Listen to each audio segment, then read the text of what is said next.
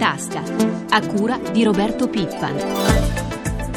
Buongiorno da Sandro Marini in studio. Parliamo dell'incontro di ieri sera fra il Presidente del Consiglio Mario Monti e i leader sindacali, un incontro che si è concluso con un nulla di fatto. Il governo ha sottolineato che il Paese si trova in una situazione di estrema emergenza finanziaria ed economica e ha ribadito l'imperativo di mantenere invariati i saldi della manovra, nonché la composizione e la natura strutturale dei provvedimenti. Insomma, nessuno spiraglio per le richieste dei sindacati che al termine dell'incontro hanno confermato confermato lo sciopero di oggi.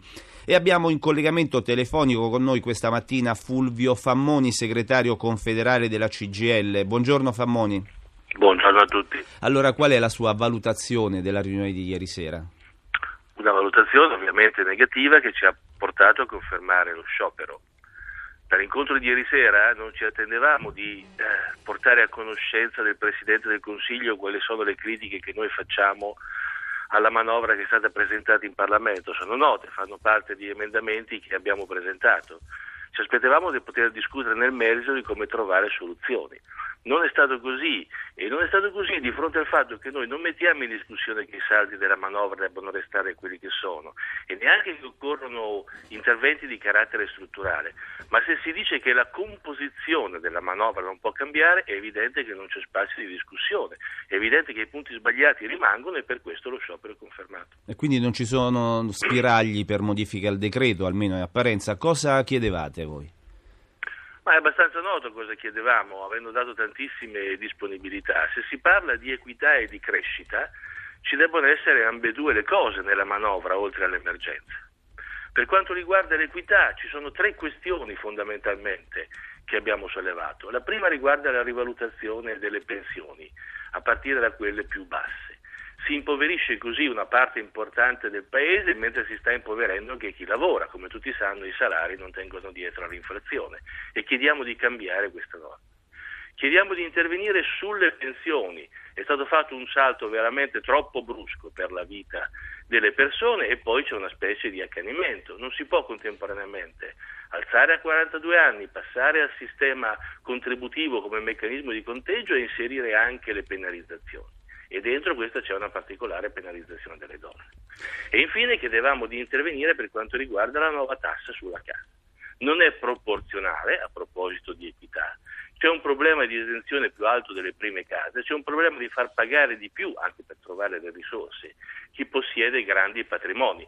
Ma intendiamoci, al dunque c'è un tema, l'emergenza nessuno la mette in discussione ma se si vuole cose veramente strutturali, si vuole far pagare di più chi non ha mai pagato, il tema di una iniziativa di carattere patrimoniale che abbia appunto carattere di strutturarità è la cosa che è nel tappeto che serve anche per dare risorse nella crescita che ovviamente manca.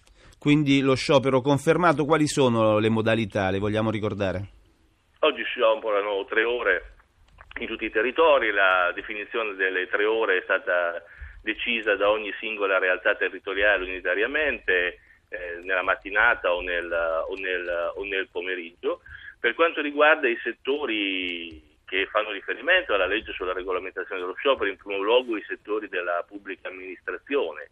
Lo sciopero è posticipato a lunedì 19 dicembre, sarà per i lavoratori pubblici dell'intera giornata, ma in quella giornata confluiranno anche tante altre categorie che per le regole dell'autoregolamentazione del, dello sciopero che noi abbiamo sempre rispettato e vogliamo continuare a rispettare sciopereranno in quella data. Grazie Fammoni, buona giornata. Colleghiamoci ora con il secondo ospite della mattinata, l'economista Fabio Sdogati. Buongiorno professore. Buongiorno a voi. Allora, abbiamo appena ascoltato il segretario confederale della CGL Fammoni. Qual è il suo giudizio, professore, qual è il suo giudizio sull'atteggiamento, sulle richieste, sulla linea del sindacato nei confronti di questa manovra? Ma, eh, ovviamente la linea del sindacato è la linea di chi eh, promuove eh, interessi di ordine particolare ma sufficientemente importanti da interessare il Paese nel suo complesso. Ora, le domande da parte del sindacato sono eh, sicuramente domande legittime, la posizione presa dal professor Monti e dal governo è una posizione che articolerei in due parti. La prima dice i saldi non si toccano. Uh, su questo non v'è dubbio, credo che nessuno abbia dubbio, è stato ripetuto anche poc'anzi dal segretario confederale. Questi saldi vengono determinati a livello europeo, non possono essere materia di contrattazione perché eh, la gravità della situazione non consente minimamente strade alternative. Eh, la seconda parte del ragionamento però riguarda gli effetti interni, gli effetti distributivi eh, noi sappiamo, perché lo insegniamo in università da anni e anni e anni, che in queste condizioni eh, istituzionali e di rapporti tra paesi in Europa e all'interno dell'area euro i governi nazionali hanno pochissimo potere per intervenire sull'economia, hanno però potere per intervenire sulla distribuzione. Ecco, io credo che su questo eh, bisognerebbe fare un ragionamento importante, anche se capiamo tutti molto bene che il governo ha paura che si apra una strada e che eh, una quantità di, di, gruppi sociali cominci a chiedere cose eh, irragionevoli, improbabili e comunque di carattere strettamente corporativo e settoriale.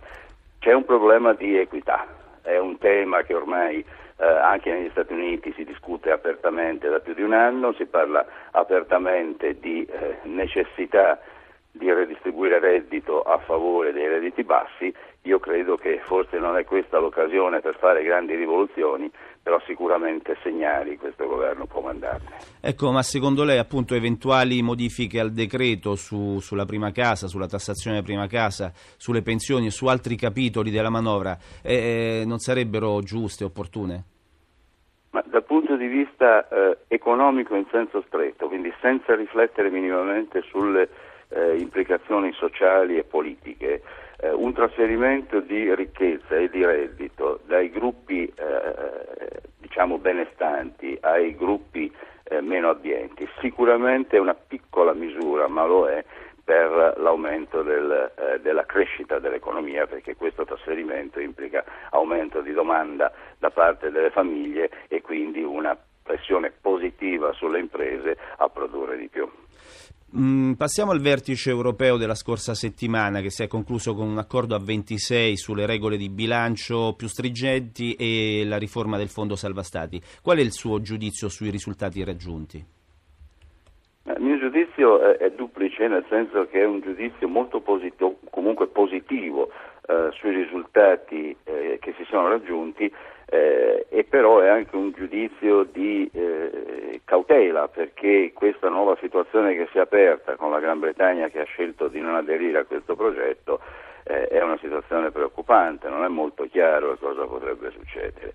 È un accordo raggiunto in condizioni di crisi, è un accordo non sappiamo ancora perché non abbiamo visto le applicazioni eh, importante, eh, è un accordo recessivo, su questo dobbiamo essere chiari, la recessione viene generata a livello europeo, non è un problema italiano, l'Italia è all'avanguardia in questo processo, ma la recessione è a livello europeo.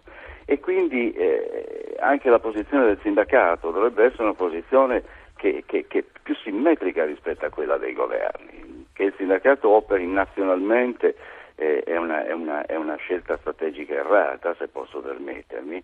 I processi produttivi sono globalizzati, le decisioni di politica economica vengono prese ormai a livello continentale e quindi le nostre discussioni all'interno sono relativamente poco importanti. Non credo che da, questa, eh, da questo accordo eh, raggiunto ora eh, si potrà ottenere il rallentamento dell'attacco speculativo contro l'euro.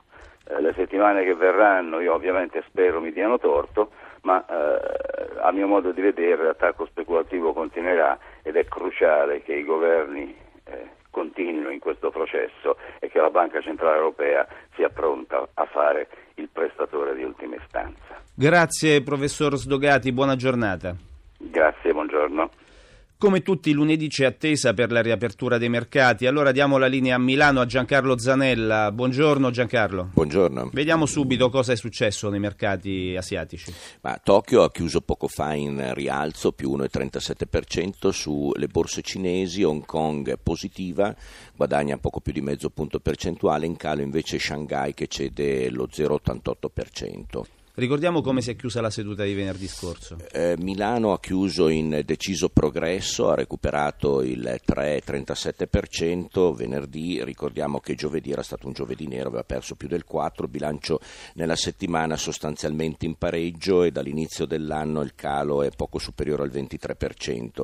Previsioni per questa mattina in Europa, un'apertura in leggero rialzo adesso al momento a poco più di un'ora, circa un'ora e mezza dall'apertura del mercato da Piazza Affari. Qual è l'andamento degli spread? La settimana scorsa, dopo un rialzo a 400, era arrivato fino a 469 la differenza di rendimento tra i nostri BTP decennali e i Bund tedeschi, poi si è abbassata in chiusura a 421 punti. Ricordiamo che oggi è il secondo giorno, il bot day, senza pagare commissioni si possono comprare bot, questa volta scadenza un anno, 14 dicembre dell'anno prossimo, l'altra volta era il BTP day il 28 novembre, si possono comprare bot di nuovo nuova emissione senza pagare commissioni sì. che sono lo 0,3%. Grazie, grazie Zanella. E proprio a proposito di questo secondo bot day, eh, oggi dopo la prima giornata dello scorso 28 novembre, ma appunto come ricordava Zanella, due settimane fa l'acquisto agevolato di titoli di Stato riguardava il cosiddetto mercato secondario, oggi si può partecipare direttamente a un'asta di buoni del tesoro. Ce ne parla Roberto Zampa. Buongiorno. Sì, buongiorno a tutti. Chi vuol fare un buon investimento e contemporaneamente dare una mano all'Italia in un momento di difficoltà ha una buona occasione. Scatta infatti il secondo bot day. Il primo ha riguardato i titoli già emessi e quindi già in circolazione sul mercato. Oggi invece si possono acquistare bot annuali di nuova emissione direttamente all'asta. Anche questa volta i risparmiatori non pagheranno le normali commissioni bancarie previste per i sottoscrittori di titoli di Stato e gli interessi offerti dai nostri bot peraltro sono davvero allettanti. All'ultima asta infatti il rendimento lordo è stato del 6,087%. Vedremo oggi a che tasso arriveremo. Certamente però bisogna aver prenotato l'acquisto presso una banca. Come giudicano questa operazione le associazioni dei consumatori? Ci risponde Carlo Pileri, presidente dell'ADOC. Buongiorno.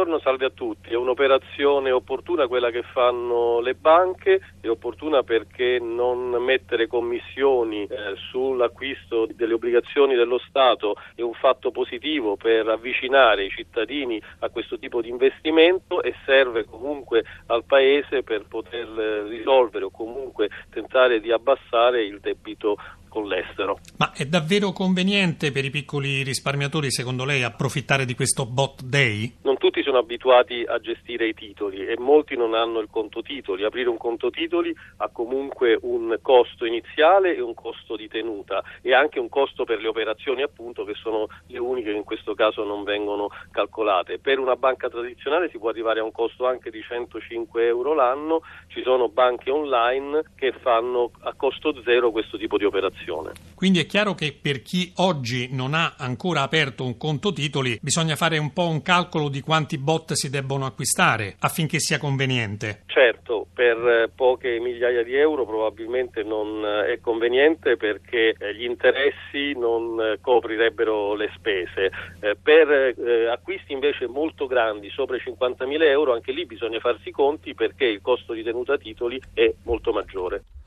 Si è svolta la prima edizione del Play Fair Day per sensibilizzare aziende e consumatori sui rischi economici della pirateria informatica. Microsoft ha diffuso i risultati dello studio Keystone Strategy sull'impatto finanziario derivante dall'utilizzo di software illegali che non solo danneggiano le aziende ma hanno conseguenze sulle economie locali e globali. Sentiamo Enrico Pulcini.